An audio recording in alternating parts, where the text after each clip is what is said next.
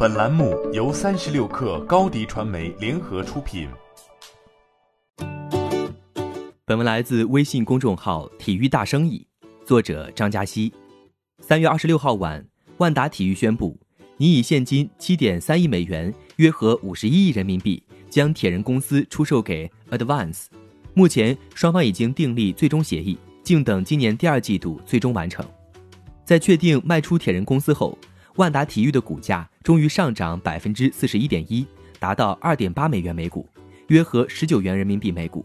市值也回升至三点八三亿美元，约合二十七亿人民币。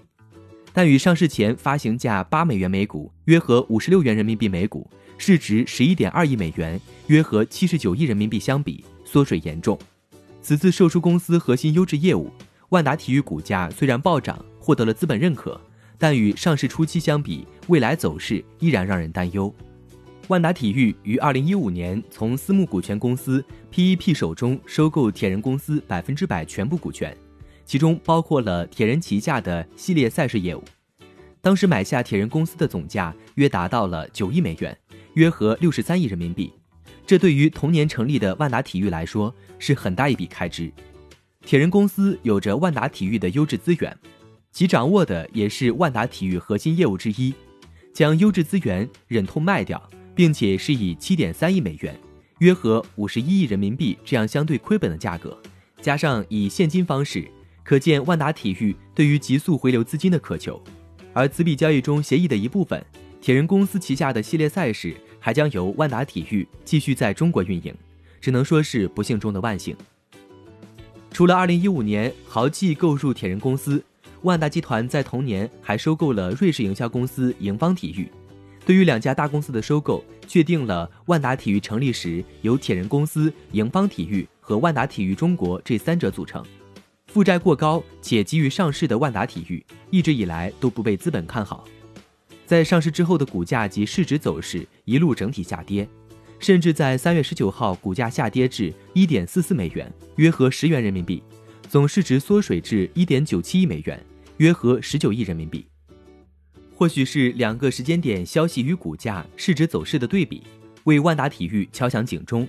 解决债务危机已经是燃眉之急，于是其最终决定了出售铁人公司。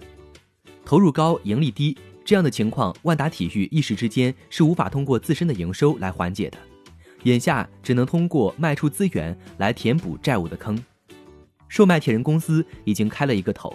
因此接下来其有可能依然会选择卖卖卖的方式。而此前万达体育的主要组成和业务大部分都集中在海外，二零一八年的海外业务甚至占据了百分之九十五以上，而海外相对饱和的市场，加上现在债务过高，这样不如卖掉海外资源用以还债，然后再将优质并入万达体育中国，回归本土化。此前，根据国家体育总局公布的体育发展“十三五”规划，二零二零年我国体育产业总规模将超过三万亿元，国内市场有待开发，因此万达体育未来很可能用海外资源还债，然后立足国内开拓市场。